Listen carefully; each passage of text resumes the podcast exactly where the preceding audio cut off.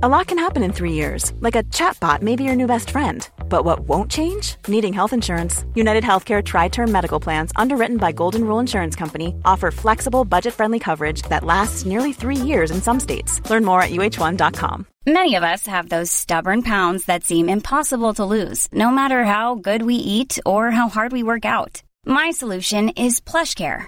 PlushCare is a leading telehealth provider with doctors who are there for you day and night to partner with you in your weight loss journey. They can prescribe FDA-approved weight loss medications like Wegovy and Zepbound for those who qualify. Plus, they accept most insurance plans. To get started, visit plushcare.com/weightloss. That's plushcare.com/weightloss.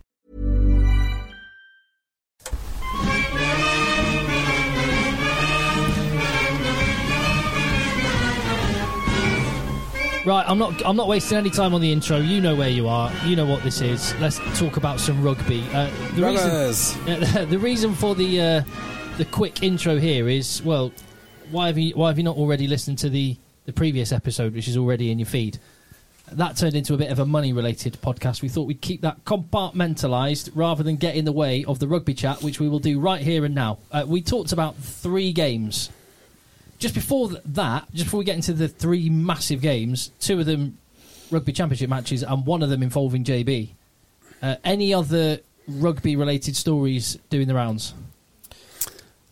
Not that I can think of, actually. There's not really a lot going on, Sale Sharks got a new kit, and it's awesome. I mean, it really is a cool kit. Finally, Sale Sharks got a good kit. You're going to buy it? Yeah, they've had some bad ones, haven't they? They have had some terrible kits. The best kit they've had of late... before this one, was the away European kit. Red and white. Oh, it's beautiful. That was lovely. Wasn't it? Yeah, that was really nice. Really sung. This one is great, though. It's got an old-fashioned collar, which I'm not always a fan of, but it just looks right. It's an old-fashioned colour as well, because it's kind of more royal blue, like in Sale, like the old Sale Haywood Road days. Yeah, I love it. I absolutely love it. And I tell you what, they've got all of the sponsors colour-coordinated. And I'll tell you who did this first. Llanelli, the Scarlets. When they just had all their sponsors in white, and it looked great. Even though they had like 1,000 sponsors, keeping your sponsors a solid colour works really well. Did Wasps not get Vodafone? One of their Vodafone logos, they got them doing it yellow. Instead of red, which looked very cool as well. I think you're right on that. Yes, yeah, so it's something we talked about, and then clubs started doing it. The phrase that we used like 8 or 10 years ago was sympathetic colour palette. And I'll tell you another one: Leicester Tigers. A wonderful kit. They've gone back to a solid green with two solid stripes, and it looks absolutely magnificent. What was up? Oh, Nathan Hughes signed for Rioch Black Rams. Rico. Rioch, whichever it is. Riocha Black Rams. Yeah. Northern Spain. Rams, or Bruce Rioch, the old was he Bolton and Arsenal football manager? I want to say Coventry for some reason. No, I want to say like Preston or something like that. Anyway, Arsenal definitely. Oh yeah, I quite like that Leicester kit. It's amazing. Not sure about the away kit. Yeah, away kit. Let's see the away kit. I don't think I've seen that. Is it like a sound wave across the middle? Oh yeah. I love the racing green, and the plainer the better, as far as I can see. Agreed. I like it. The other thing is another thing that we banged on about years and years ago, and which I was glad to see Exeter Chiefs when they launched their kit.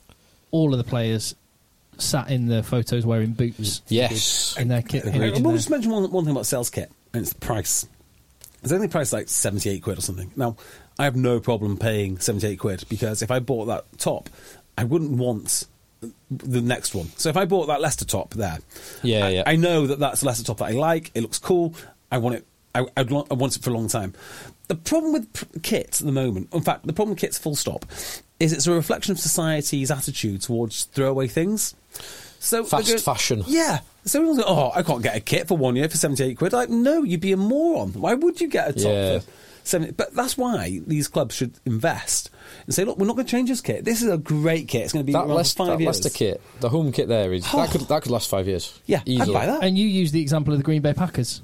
Yes. Who not only have an incredible human being as their quarterback, franchise quarterback, what a man Aaron Rodgers is, but they have a policy of not changing their kit for, is it 5 years? No, I don't think they've changed their kit for 50 years. 50, oh yeah, because... Yeah. It's 5 years in the NFL as a rule. So the NFL is 5 years as a rule, but Green Bay Packers, they honour the original design every year. I mean, I would say, if that was the case, I would expect my rugby top, my match weight rugby top, to be well over £80. But I'd also expect a really high quality fan jersey to be coming in at about £50. But I could wear it for 3 years or 4 years, and you'd sell so many more. Rather than saying I can't afford £78 for this throwaway top, which I'll get rid of next year, which is, by the way, is right. You can't. But you know they shouldn't be throwaway. They should be real solid bits of kit. I'm all about doing down with fast fashion. Yeah, Claire makes a lot of her own clothes, and she's massively, massively into it. The quality of clothes and the negative sides of fast fashion. So I'm definitely with you. Buy well, buy once. Yeah. Do you know what? Exactly. Yeah. Do you know what you should do for if you support your club? What you should do. Wear a shirt and tie. Wear your club tie. Club ties, yeah. And that'll last you for... 50 years. 50 years. And the older it is, the cooler it is. Definitely. That's a great shout. But it goes back to your kit constitution. Yeah. Any other... I noticed you looking at a couple of stories, Phil. Two bits of new transfer news from Paris. One, is, I think it's a negative one for the rugby that we watch, because Nana Laumapi, one of the most talented backs in the world... one of the most destructive runners in the world, has signed a 3-year deal in Japan, meaning we won't see him in Champions Cup or Top 14, and we won't see him in an All Black shirt and Super Rugby. I think that's a real shame. Yeah, it is. Now, it's not a shame for his bank balance, because he's in the prime of his life. He's a hell of a player, but it's just sad for the game that a talent like that is evading the rugby that we will be watching. I'd love to know how much the Japanese love their rugby, because they've got some good teams now. They do. They've got some very handy players playing out there. Yeah. And some, like, if you're Lucano Am, again, one of the best centres in the world, maybe him and Laumapi, that could be the best centre partnership in the world. Amazing. He plays his rugby in Japan, but that allows him to play for the Springboks. Yeah. That tops up his bank balance so he can play for the Springboks and be the amazing player that he is. Whereas if you're a Kiwi like Damien McKenzie has been recently, you can't do that. You commit to one or the other. Where's McKenzie gone? He's in somewhere in Japan. Yeah, I've got the suspicion that the All Blacks might not be as choosy in the future. They might not be. They might have their hand forced. If ever there was a time to just... we talked about how there was that COVID clause put in for financial purposes in the Premiership. If ever there was a time just to give a reverse option and just actually you've got carte blanche, you've got to just rewrite it and have a justification for doing so. Now's the time, just do it. Yeah. And one of the reasons why New Zealand don't do it is because it's more difficult to get to New Zealand from, well, certainly from Europe. It's more difficult to get there from most places in the world. But it's actually easier to get to New Zealand from Japan than it is to get to South Africa from Japan. So, but equally, for the compromises there might be, as in you might not be able to get to all the training camps, you might miss the odd game. Well, but you might win some games. Well, that's a choice that every player can make, and Laumapi might back himself and go, do you know what? No, I feel I'm good enough to still justify that I'm going to be in that All Black squad come the World Cup. Well, I think the problem would come about because when you leave the best team in the world and then somebody else comes in and they're still the best team in the world, they don't need you. I mean, if Laumapi was like the best centre in the world times 3 or 4, like he was so comfortably ahead. Like Sam James, you mean? Yes, very, very, very similar to Sam James. Or, exactly right. Then. Even he wouldn't be picked. Even he wouldn't come back. They just don't need them. Look at the amount of fly halves that they let go. You are right. Yeah, when you could let someone like what's his name that went to Harlequins, the current coach at Harlequins, Nick Evans. If you could let someone like Nick Evans, who was probably the second best fly half in the world. go and not care about it because you've got Dan Carter, comfortably the best fly half in the world. And by the way, just flip that round, okay? I mean, Dan Carter made his name as the best fly half the world's ever seen, probably. Yeah, probably. I would say he was. And if he's not, maybe the second best fly half. It doesn't really matter. But that's based on his international appearances. Just flip that around, and Dan Carter goes to Harlequins. Nick Evans would still have won a bunch of World Cups. So it doesn't really matter. Yeah, exactly. So there's that little bit of news coming out of Paris. The other one is perhaps more interesting, that Christian Wade is going to be back playing for Racing 92's Sevens team. Oh, their Sevens team. For a second time. Their Sevens team, yeah. Well, he's already played on the weekend. Oh, he played. Oh, well, is it this weekend that he's just played? Yeah, and he scored. Right. Did he? Yep. Well, everyone scores in sevens. Yeah, he's not fast. Even I scored sevens. That's interesting because, obviously, Wrestling 92, with Regan Grace being injured for a prolonged period of time, then he could be signed as a medical joker. Yeah. I've never seen. Have you ever seen Regan Grace play? I've seen highlights of him. I've never seen him play. Have you seen him play? No. I know the name and I know he's meant to be very good, but I've never seen him play. He scored some outrageous... So the highlights that I've seen of him, he scored some fantastic tries. Multiple of them were from inside his own 22 or 20, and some of them from inside his own dead ball area. So he's gone 100 plus metres. Did either of you boys... I know you did, Phil. I don't know if you did, Tim. Did you see the highlight of the Wigan Warriors Wigan players? St Helens. I was about to mention Wigan St Helens. Wow. Andy Farrell's there watching. What a match that was. Was that the one with the head rubbing? Yeah. I love that so much. Yeah. May it always continue. Yeah. There were some awesome tries in that. Exceptional stuff. And yeah, on to the actual games then. So three big matches. Which one do you want to go with first? Do you want to go with what would you like to hear? I'd like to hear about... I'd like to just, rather than save the biggest game till last, I'd like to hear about the biggest game on earth in the last 7 days, which happened on Thursday night. Huge. It was huge. And you know what? It's going to be backed up by another huge game. This Saturday. Ooh. So tell us about Thursday night at what was the name of the ground again? Marl Pit. At Marl Pit. The mighty Didsbury Tockage travelled as underdogs and minnows to Byron McGuigan's Rossendale. Yeah, the money man. The money pit is what they call it. In the Lancashire Cup. Yeah, so, well, it didn't get off to a great start for us. So M62 traffic and M60 traffic meant that a lot of our players ended up showing up about 20 minutes into the game. So I showed up at 20 minutes into the game, unfortunately, and we were already 4 tries down. We managed to get a bare 15 onto the field just in time. Not Rosendale's fault at all. It's just the traffic, and Rosendale don't have floodlights, so they've got to play the game. You know, it's not like they could have waited any longer. So it was what it was. We get there, we're 4 tries down. We make a few substitutions. We get people in the right positions. We start scoring here and there. In the end, though, Rosendale just very, very good team, very well coached.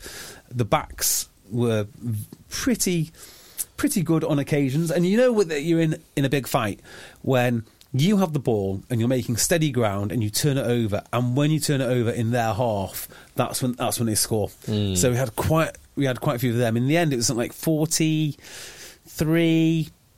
We scored 3 tries, but Tim Cocker. I heard the tight head for Tock H. Had a driving over the level 5 scrum for 2 pushover tries. So and a hooker going over for a third. The last man at the back of them all just flopped onto the floor. Back on the back of the scrum. Pushover scrum. Oh, sorry, yeah. I didn't make... Pushover scrum. I just assumed that everyone would assume that I meant pushover scrum. Yeah, we had 2 pushover scrums. Wow. Ultimately dominant in the... Tell me about this tight head.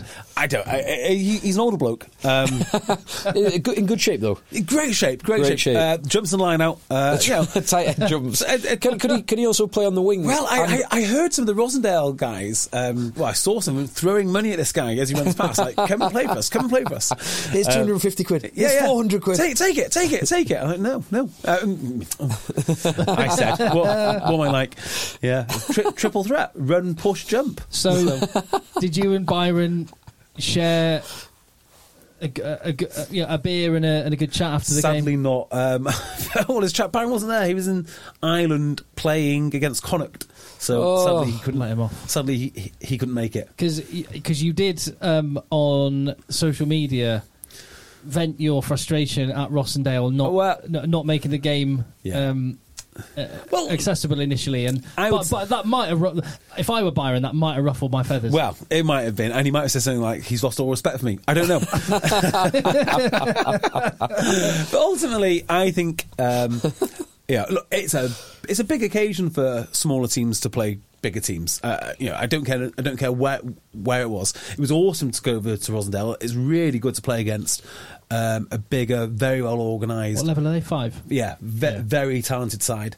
And it's just good out. You know, we've got. It was very important for us to play that game, because you want to go there and you want to make sure that you give a good account of ourselves, and I think we definitely did that. So very, very happy, particularly with the scrummaging. And going back and playing against, who have you got first up in level 7? Well, you know, if you thought we were against local legends with Byron's Rossendale, Maurice Fartavalu and Paul Arnold will be pulling on. Oh, yeah, Arnie. Exactly, local legends. Have you come across Paul Arnold? Yeah. He went. He played with my brother at England Counties. They were the two locks in Argentina and Uruguay. So they had a.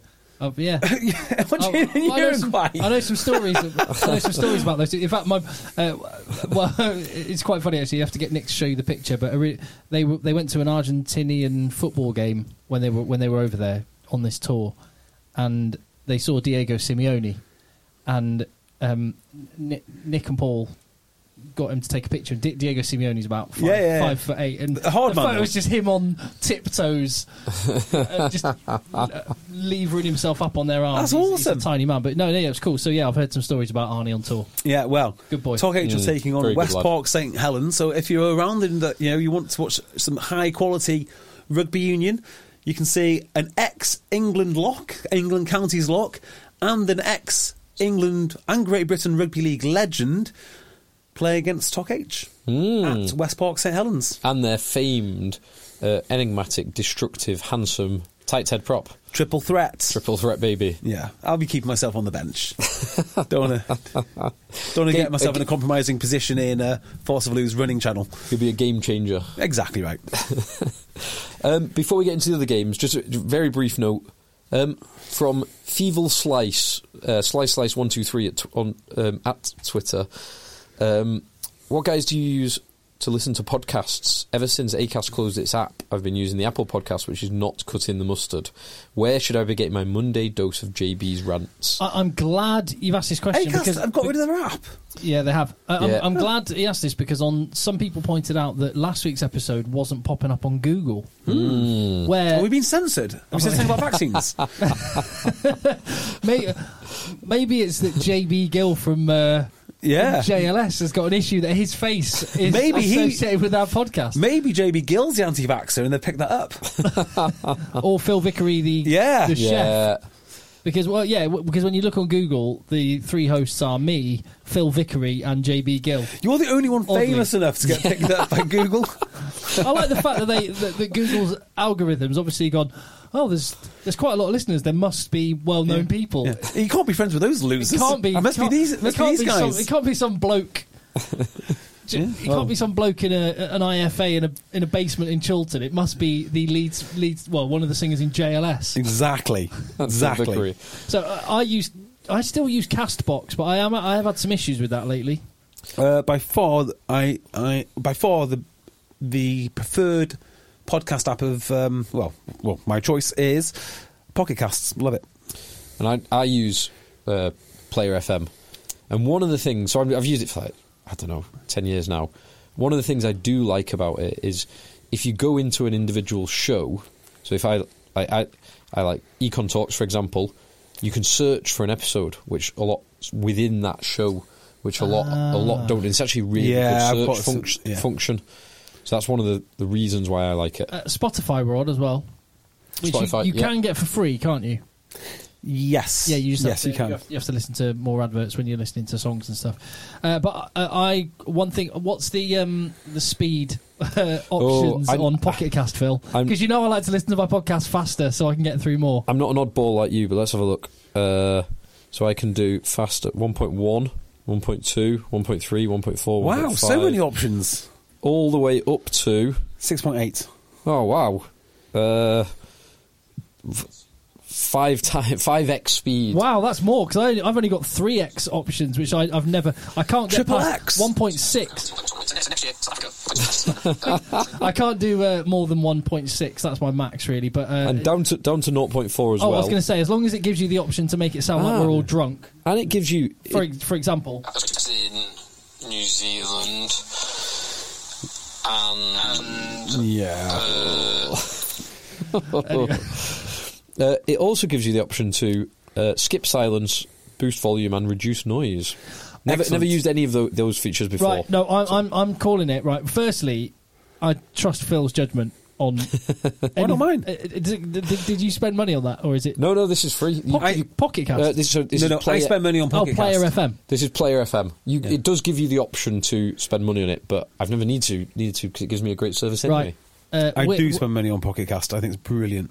Okay, so we're throwing our weight behind. I'm going to get Player FM and I'm going to delete Castbox. You can tell me all the reasons why it's bad, Tim. Yeah. Because you have a professional podcast ear. Well, I've thought for a long time, why am I still listening to stuff on Pocket on Castbox? Because it's not great. So Player FM for free and Pocket Cast if you don't mind dropping a couple of quid on it. There you go. Thanks for your question. Games. Oh. New Zealand, Argentina, surely. Yeah. Oh, yes. Yes. I mean, my word, what happened? Well, my word is what I think every single time I see Argentina run out in that kit. Oh, it's beautiful, isn't it? It's classic. The sexiest rugby kit on earth, maybe ever. And what a team wearing it as well. And it hardly ever changes. Yes. There's a lesson there.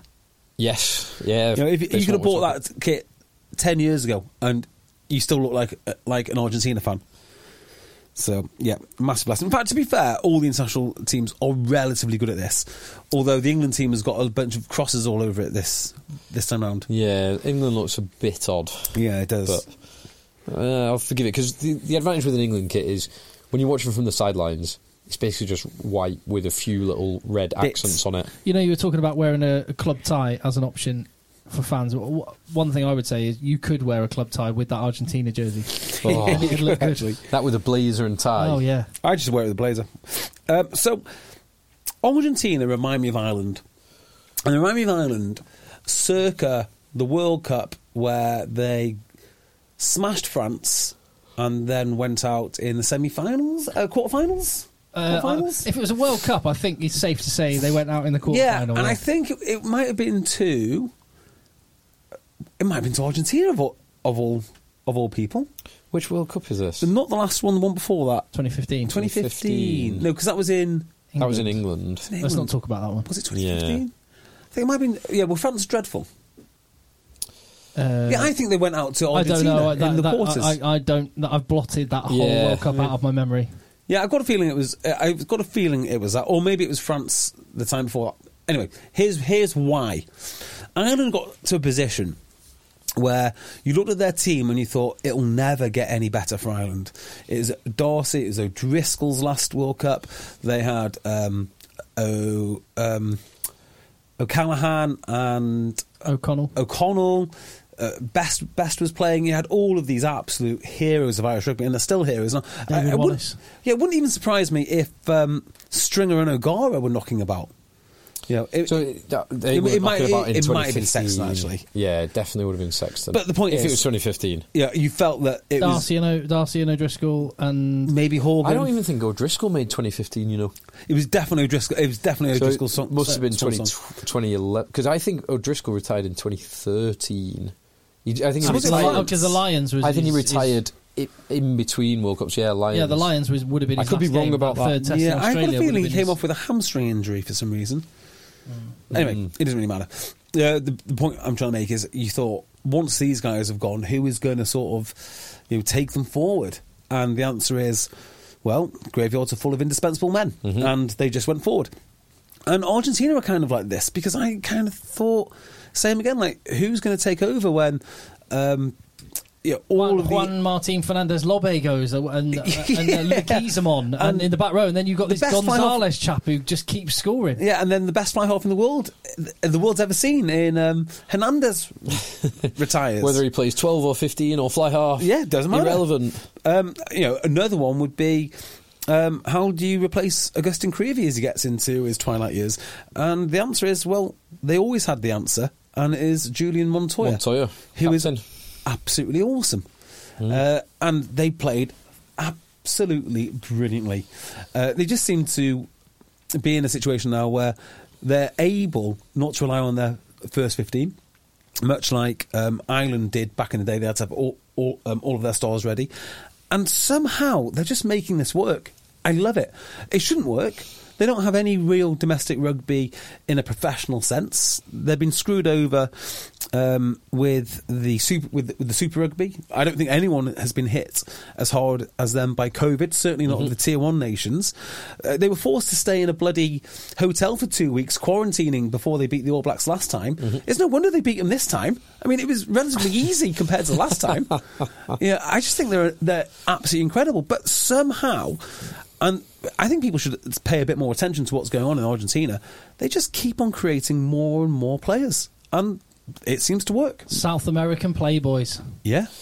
Now, if we talk about the manner of the victory as well, it was a victory almost entirely built on defence. Yes. The defence was like nothing else. And the defence against that New Zealand attack. Because say what you want about that New Zealand team, about them lacking options and the cohesiveness and the play, not getting the best out of the players... They've got an unbelievable attack. We talked the other week about a couple of tries against South Africa being a couple of the best tries that you will see this year or in a few years. Caleb Clark's try, he finished off another unbelievable backs, just move with the backs. They are frightening. So you're right, to shut them down in the way they did and to squeeze points out of the defence with all those penalties, it's a phenomenal effort. And take the penalties. And if New Zealand had done what Argentina were doing in terms of kicking sticks. I mean, just in the last 20 minutes, New Zealand had 3 or 4 kickable penalties where they went for the corner on all of them, and I think they messed their line out on all of them as well. And it's one of the things where New Zealand's line out was just simply was not good enough. If you get to the right, 3 or 4 line outs in Argentina's 22 in the last 20 minutes, and to not win a single one of them, that is just... And it's not good enough. You've already mentioned Julian Montoya. Like, I love watching New Zealand's hookers, Cody Taylor and Dane Coles and guys like that. Just they can pop up on the wing and look like outside centres. But there is something to be said for hookers just being horrible, hard men. I'm just hit your lineouts. Yeah. Well, there was something which you just said then, Tim, and it triggered me, for want of a better word. Which is, I just wonder if rugby's caught up with New Zealand a little bit, because, you know, like say Dane Coles or Cody Taylor and the rest. Takiaho, he started the last couple of games. He scored a great try in at least one of the tests against the Springboks. He is a hard runner in heavy traffic. Yeah. What happened to that under 21 guy that was? We were saying he's going to be the best hooker on earth. Asafa Amua. Yeah, what else happened to him? He was playing this year. I don't think he's in the squad. He's a great player. He's an absolute baller for my beloved Canes.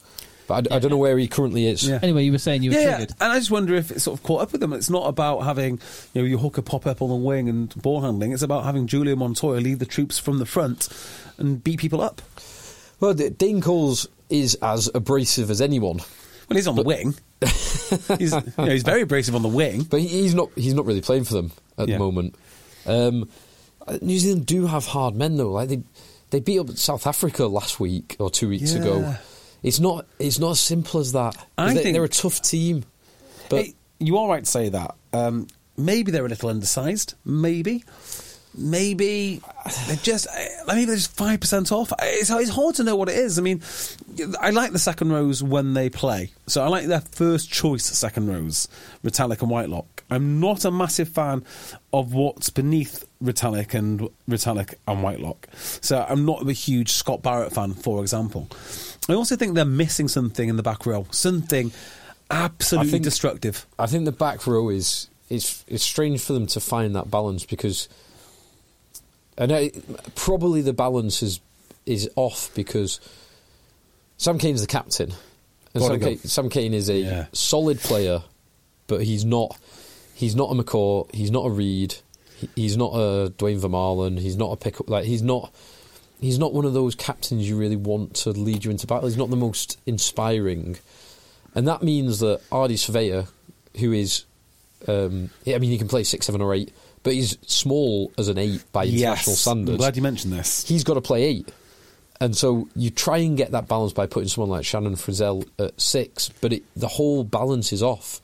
you'd be better having, if you had a better at number 8, a better option at number 8, like Hoskins Sototu, who had a great season a couple of years ago.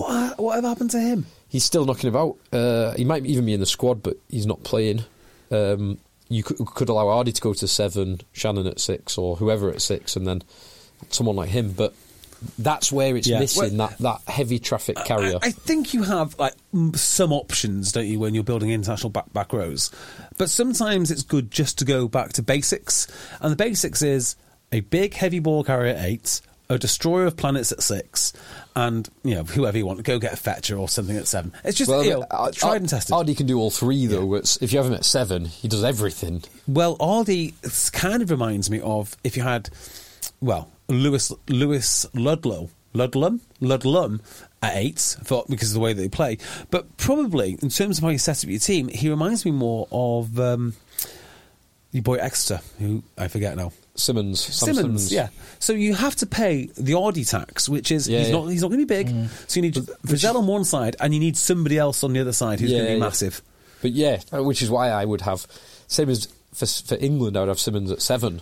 Yeah, but you've got to have Audi at 7. Yeah, so you just need to be bigger. We had this discussion about the Lions. You need, if you're going to be undersized at 8, you need to have some very, very big flankers. Yeah. They don't have that, and then you look at the. The Argentines don't have the most explosive guys, but they are big and they are hard and they're explosive enough. Yeah, they're not Ardy Surveyor, but they're explosive enough. Yeah, and I just think you're going to struggle. I mean, if you get everything right with New Zealand's team, you will score world-beating tries. But if you're not, at that absolute peak, you can get taken to bits. It's interesting hearing Michael Chica in the post-match on this. I enjoyed it.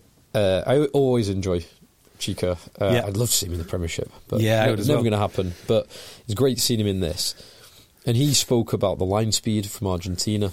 And he spoke about it. He said it came on as the game went on, and Argentina grew in confidence that they had the ability to not only give the line speed, but giving the line speed is half the equation, because once you give the line speed, New Zealand have got the out the back, they've got the option out the back. It's the line speed with the decision making. Yes. And what they did was the line speed put the pressure, and then Argentina made the right decision to make New Zealand just fumble balls and look distinctly average when they were trying to do that. Do you remember when we were talking about Sean Edwards, defensive coach for France, and what he would say, because all you need to do to be a defensive coach is shout line speed. Pretty much, yeah. Let's hear all Michael Checker, I know he's not defence coach, but all Michael Checker has to shout on the field is... Línea de velocidad. Sorry, that again? Línea de velocidad. Oh, I see. That's line speed in Spanish. Línea de velocidad. Yeah, perfect. It makes perfect sense to me. Yep. Absolutely. And that whole team was Línea de velocidad. Yeah, brilliant. Perfect. What I'm going to say on... Yeah, I think what Chica says pretty much represents itself in the score. It's a very impressive victory to be able to go to New Zealand, go down, and then still have the grits to contain them. I mean, I think that is actually quite remarkable. The other thing as well about line speed is... and by the way, this is just me playing rugby. This is not professional analysis. I'm sure someone who knows more about defence will tell me I'm completely wrong, but this is just how I think about it.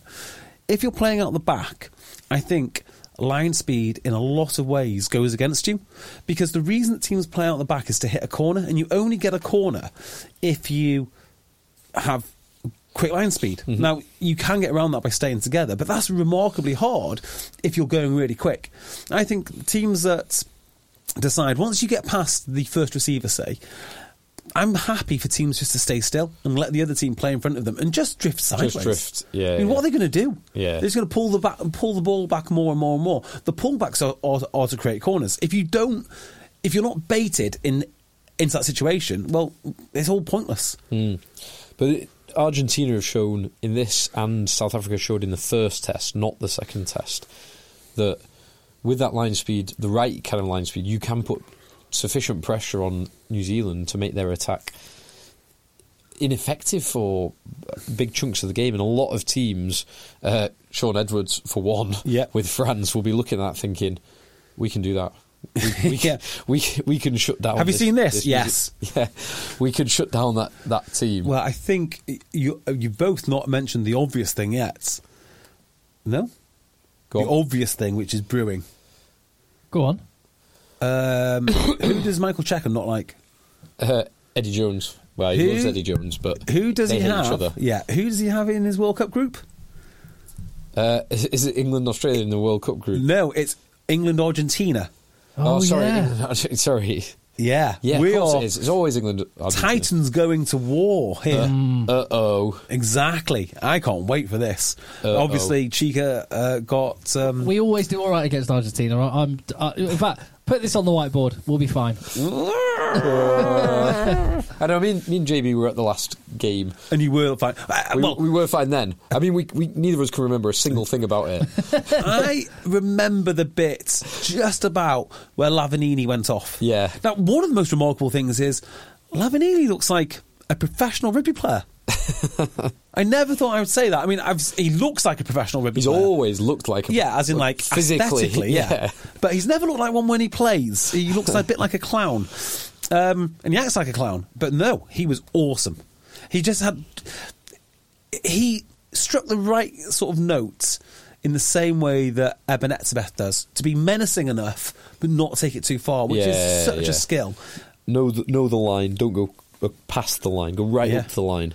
And I love Alemano too. I just love how athletic he is. Alemano's a great player. I like this Gonzalez. He's just like the lithe flanker, because he's got Kremer, who's a big strong perfect boy. Kremer. Matera. Matera is a big strong boy. He's a beast. And then Gonzalez, he plays with six on his back. Rangy. I'm not sure, you guys might have noticed whether he packs down at open side or blind side, but he's a bit more lithe than the other two. Mm. Well, just on Matera. Matera. I mean, he must now have one of the richest rugby CVs out there. Oh, yeah. Well, at 19, he was at Leicester Tigers. Yep. He's been in France. He's been captain the Jaguares to a Super Rugby final. He's played it for the Crusaders. He's run, that's an amazing, amazing amount of stuff to have done by such a young age. Probably about 30 now. I just got him up. He's 29. He played in Argentina for a couple of years, aged 18, 19. Went to Tigers at 19, 20. Jaguares, Stade Francais, Crusaders. Yeah. There mustn't be many things that faze him, and there mustn't be many things that he doesn't know about rugby. Yes. At this point. Mm. Yeah. And to go to... I don't know that many players who've been to Super Rugby finals with two different teams. Mm. Who do you think is less popular among Twitter blogger types, Matera or Shannon Frizzell? Or Severis. But if you want, you can throw in Paddy Jackson too. Whenever any of those people do anything really Israel good on the field, I'm building a very cheap but very, very good 15. Yeah, that's a hell of a 15. And it's worth those guys doing great things on the field just to see. You know that meme picture of the kid at the computer screen straining his face with the veins popping out of his head. That's what half of Twitter is like when those guys do something good. Yes, I love the explanation of. Not commenting on his off-field performance, but... What a game! Severus is having a hell of a game. Of course you're not commenting on his off-field performance. Of course you're not. It's got nothing to do with how good at being a domestic abuser he is. What? Many of us have those stubborn pounds that seem impossible to lose, no matter how good we eat or how hard we work out. My solution is PlushCare. PlushCare is a leading telehealth provider with doctors who are there for you day and night to partner with you in your weight loss journey. They can prescribe FDA-approved weight loss medications like Wegovy and Zepbound for those who qualify. Plus, they accept most insurance plans. To get started, visit plushcare.com/weightloss. That's plushcare.com/weightloss. Quality sleep is essential. That's why the Sleep Number Smart Bed is designed for your ever-evolving sleep needs. Need a bed that's firmer or softer on either side? Helps you sleep at a comfortable temperature? Sleep Number smart beds let you individualize your comfort, so you sleep better together. J.D. Power ranks Sleep Number number one in customer satisfaction with mattresses purchased in-store. And now, save 50% on the Sleep Number Limited Edition smart bed for a limited time. For J.D. Power 2023 award information, visit jdpower.com/awards. Only at a Sleep Number store or sleepnumber.com. Anyway. Oh, dear. Yes, so... New Zealand. Argentina. Yeah, well done, Argentina. What do New Zealand do now? Do they just... Well, sack Fozzie. No, carry on. Wait till after the World Cup and then clean house. But, like, why make... Just for England's good. Why make a statement? I mean, it's such a silly thing to do. Making the statement just kind of puts him in the worst position now. He's definitely weaker now than he was 2 or 3 weeks ago. Yeah. Yeah, it's just... It's... I think we spoke about this, didn't we? Not so long ago, but the New Zealand system of thinking that you've cracked the code of rugby when nobody really has, and that's the whole beauty of the game, it's always evolving. It's sort of come back to bite them now. They've got lucky with 2 coaches, they've got the third guy, and he's followed the recipe. And it's just not working for the poor guy. And I feel sorry for him, because I guess it would have worked for him if, say, him and Hansen have swapped places, and he just followed the recipe. He probably would have won a World Cup. And Hansen will be losing that. How many genuine world-class players do New Zealand have at the moment? No, like world-class. Well, like contender for a World 15. Yeah. I guess that front row is inexperienced. Yeah, definitely inexperienced. Their second row is outstanding. Their first so choice. Retallick would be probably in a World 15 when fit and available. I like... Yep. Whitelock would be a contender but probably not make it. But yeah. I like Brazil. He'd be in the conversation. I like Hardy. So Ardy's the only one in the back row. Well, both of them. But, so there you go. I think you've just... It depends what you want to do. It comes to the balance then. But Ardy is a world-class player. Yeah, and I think you've just identified it there. Front row, back row. They're not New Zealand. Yeah. They just have to... Well, if you think about New Zealand as like, you know, just out-and-out best players, no, they're not. But if you think about it in how New Zealand want to play, they're not a million miles away. They just need to be a tiny bit more abrasive, and I think they'll kind of be there, I would say. Aaron Smith is, without doubt, one of the world's best nines. Behind the scrum, they got a bunch. Yeah, but the problem behind the scrum is one that faces England. We spoke about it repeatedly. 12? And I'd actually go as far as to say 13, but only because Rieko Ioane is phenomenally talented. Other than the game against South Africa where he was man of the match and it was him and Lucan Oam playing on the wing were the 2 best players on the pitch. He's never really convinced me at 13. Agreed. He's a world-class winger. And I'm not certain about that partnership with him and Havili. The same thought process goes on there in the same way that England wanted Jason Robinson to play 13. Just get the best guy the ball more. I think there's an element of that. I think there's also, he's got all of the criteria to be able to play 13. Like, he's a big, strong boy. He's absolutely lightning. He can tackle. He can read the game. Like, he can do everything, but it's not quite there. And maybe there's this. Well, if you don't start him there now and have the downside of him being there for a period, he's never going to get there. Yeah. And then wingers, they've got so many talented back three players. Well, that was my next question, right? Do they have more talented back three or more talented centres? More talented back three. You reckon? Yeah, definitely. Definitely. So, you know, if you just want to get more back three on the field, then you move him in one. Yeah. But they must have some reasonable centres knocking about somewhere. Laumapi, we spoke about before. Yeah. He's in Japan, or Japan via France. Goodhue has been injured for a while. He must be getting on a bit now. I don't think he's not that old, is he? Mm. He wasn't about in 2015, that's 7 years ago, so yep. He can't be 30. Jack Goodhue, isn't it? Yeah, I'm just thinking. Which way would you move him? If he's the best winger on the planet, which he might be one of them, leave him on the wing. I would have him on the wing, but then you've got to have the right people. So Goodhue's 27, so he's got a few more years left in the tank. My word. But yeah, it's how you do it. Now, the one that I'd love to see actually, and he played there a bit for the Hurricanes, and we spoke about this in the past, would be Jordy Barrett going to 12. Which allows someone else to play 13, that. And then it allows Bowden to go to 15, it allows Mounga to play at 10, but they've not done it for New Zealand because Jordy Barrett has every bit of the skill set you need to play 12. Mm. He's got it, And he's playing there. He has played there for his club as well. Yeah, I love that idea. I just like big men playing 12. Yeah. I'm not a massive fan of big men playing 15, weirdly enough. Handy for the high ball. So Jody Barrett's obviously very good. Israel Folau was fairly handy in the high ball. Yep. The biggest fullback ever to play international rugby. It was pretty good under the high ball. Mike Pike, Canadian, who went on to play AFL. Huh? But then another example of a guy that's played wing fullback and then did a very, very good job at 12 at international level. Josh Lucy. Sterling Mortlock. Oh, yeah. And I made that up. It's Josh Lucy. And he was a goal kicker, so I'd say that is almost a Mortlock, a template for Jordie Barrett. Jordie Barrett would be interesting to see. Yeah, but Jordie Barrett's not a wizard like Mortlock. He can do lots of things. Can Jordie Barrett? South Africa. Who saw them? Yeah. Firstly, who saw the table, the Rugby Championship table, being top? Argentina, second Australia, third New Zealand, fourth South Africa. That's the complete inverse of what I would have imagined. Yes. Yeah, I would not have put money on that after three rounds. Yeah, no, I completely agree. It's madness. The world has even after one round, when New Zealand smashed South Africa, Australia come back, admittedly, but come back and hammer Argentina. This was not what I was predicting. Not even close. So my takeaway now. I'm going to make no apologies. I am a huge South Africa fan. I love this team. I absolutely love how they're built. I love how they're put together. I love how they play.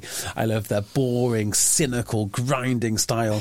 I love there's some boring, cynical grinding that Argentina did beautifully well as well. Yeah, I mean, I'm looking at the team and I just love the names, I love the builds of the guys, just the whole thing. I love it. But ultimately, you've got to admit that... Oh, by the way, Joseph Dweber. Yeah. You know, for your third choice soccer, he's so stacked. It's ridiculous. Massive. He is massive. He is going to go in the Hall of Fame alongside Camille Schatt in stacked hookers, but also join Malcolm Marks and also join, what's the other guy? Bongo Umbenambi. Yes, they're all just massive. They're great. They're great. His shoulders are just huge. Did you see Marks lifting... Somebody. Anyone. He lifted him on his own on the kick restart, and it was like when Bismarck or Yanni Duplessis did the same thing, and they fell backwards, and guess what? His mate just held him there by his shot. Massive schoolboy wedgie. Just incredible, massive humans. And I like that. So... when you play like them, there is always a danger you're going to lose, because you just can't accumulate points fast enough. And that's exactly what happened. That definitely happened. There is credit to give to Australia as well, though. They took their tries brilliantly. The two McWright tries I thought were excellent, particularly the second one with Lolesio when he broke through from that line. Was it Slipper who passed the ball back inside to him? Yes, it was. Yes, it was. I don't know if that was... It looked... on first glance, it looked coincidental, but on second watching, it looked like it was a prepared move, a planned move, to just stand your loose head nice and flat and have your 10 running a crash ball line inside him, because no one is going to predict that. Why would you do that? It makes no sense. Back into the heavy traffic of the South African pack. Well, that is allegedly a Laurie Fisher special. Oh, really? Yeah, so a lot of Australian Twitter users are like, seen that before. Fraser McWright's an interesting one. Yeah, I've been a bit of a mixed bag from what I've seen of him. Oh, I like him. He scored his try as well. Well, I just would think that it shows you shouldn't really venerate players to the point that they're undroppable.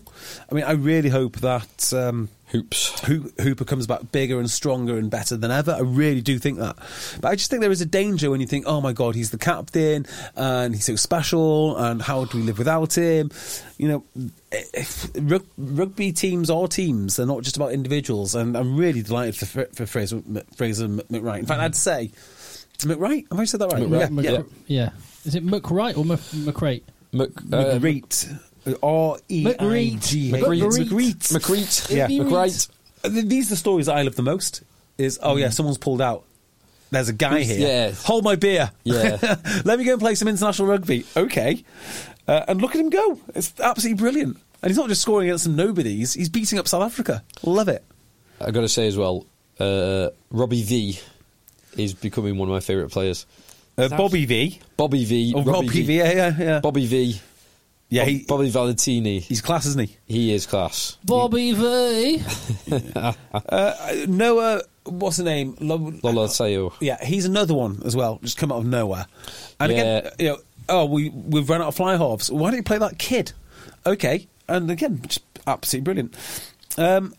Australia fielded South Africa's box kicks very well. I would say this to South Africa.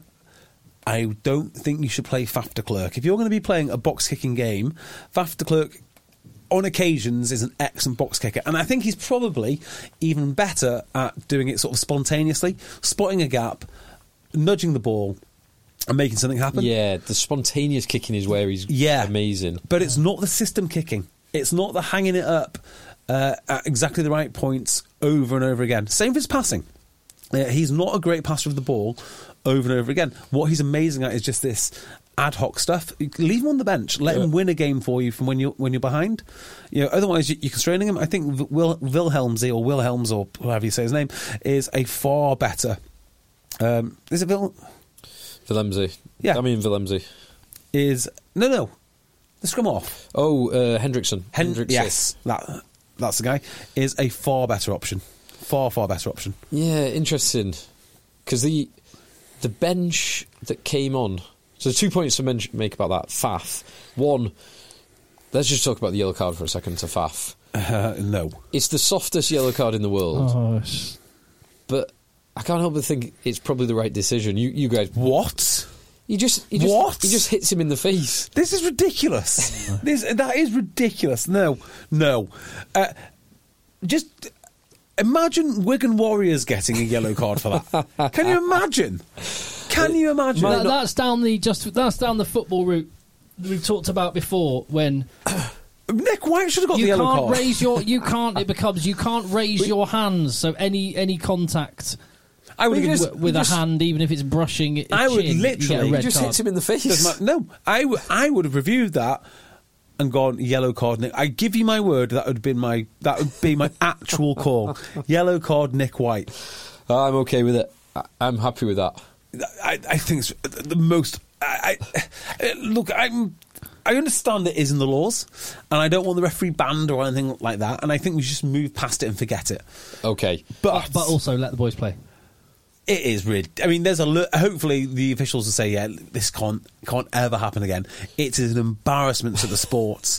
It is an embarrassment. It's an embarrassment. It's an embarrassment from both sides that Faf does it. It's not on Faf. It's not on Faf at all. There's definitely something on Faf. There's nothing on Faf.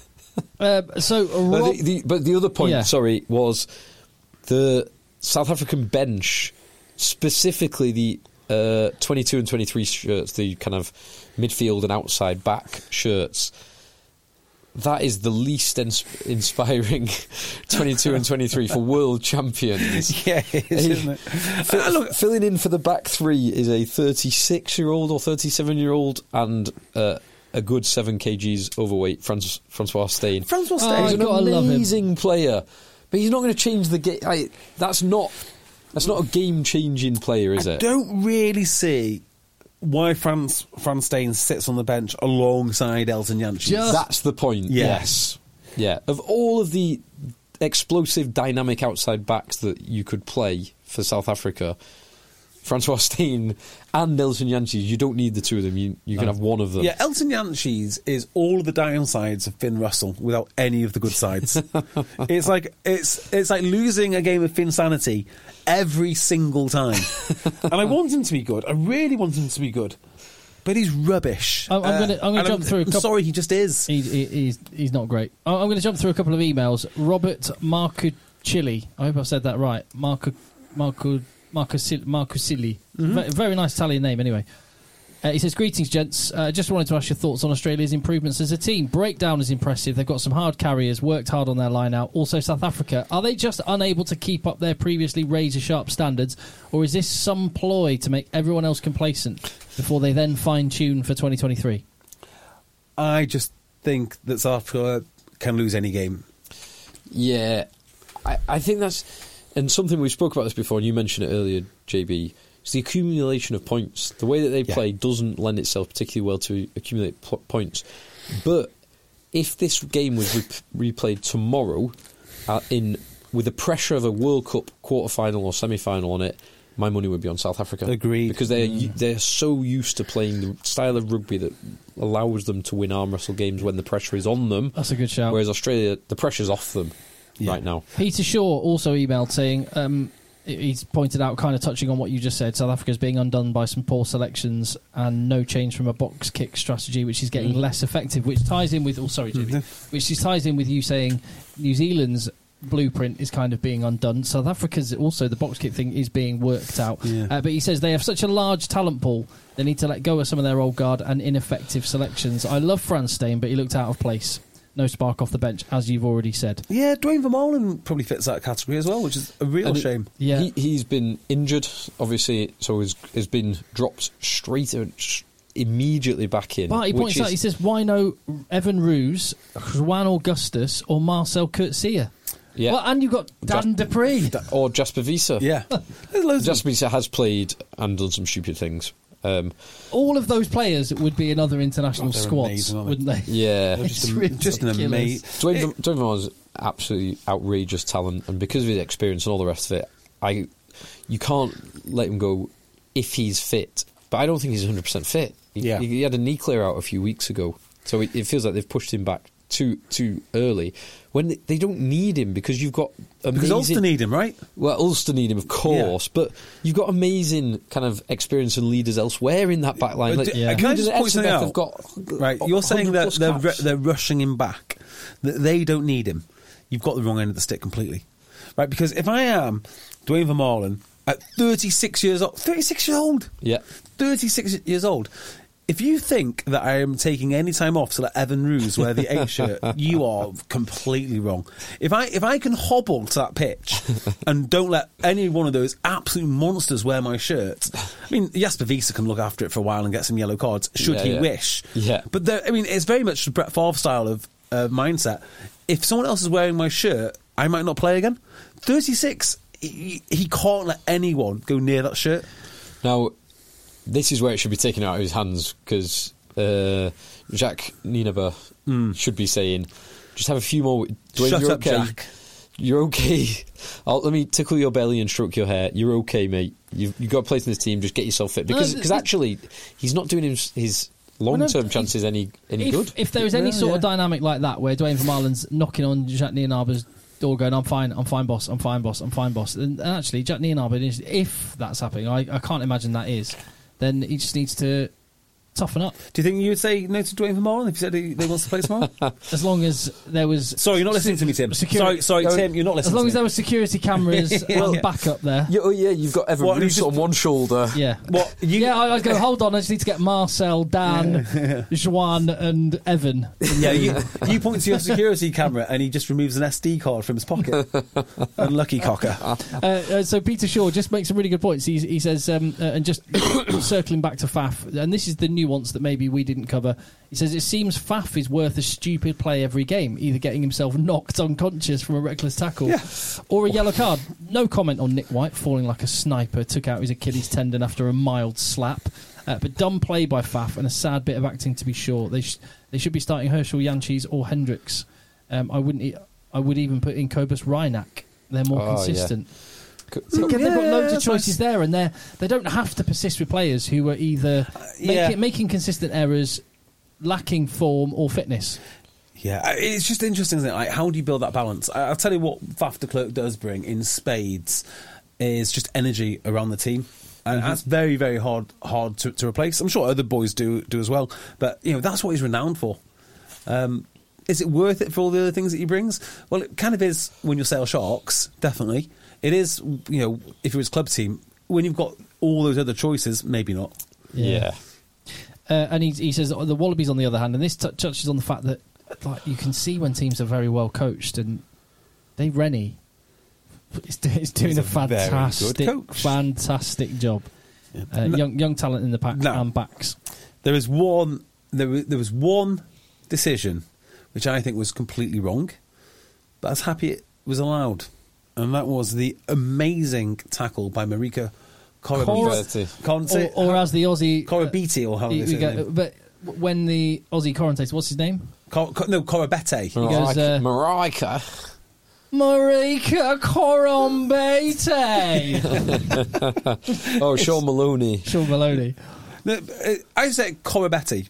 Yeah, but it's Corombete now, apparently. Well, so I think two wrongs probably make a right in this. You're not allowed to jump over a tackle, and you must use your arms. But if you are going to jump over a tackle, I don't feel I should have to use my arms. Actually, I think he did use a...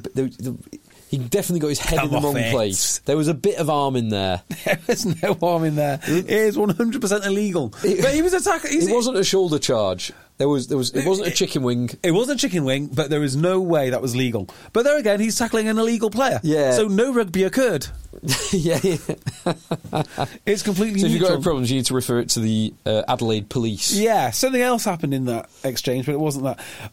What an incredible bit of defensive play. So he got the last bit wrong, but everything else was perfect. Yeah, he got his head in the wrong place, definitely. But did you see where he was on the pitch when the pass was made? So when the pass goes, Corabete was in between the two sticks and the post. And the pass wings out to the corner, and Mapimpi receives the pass inside the 22, and...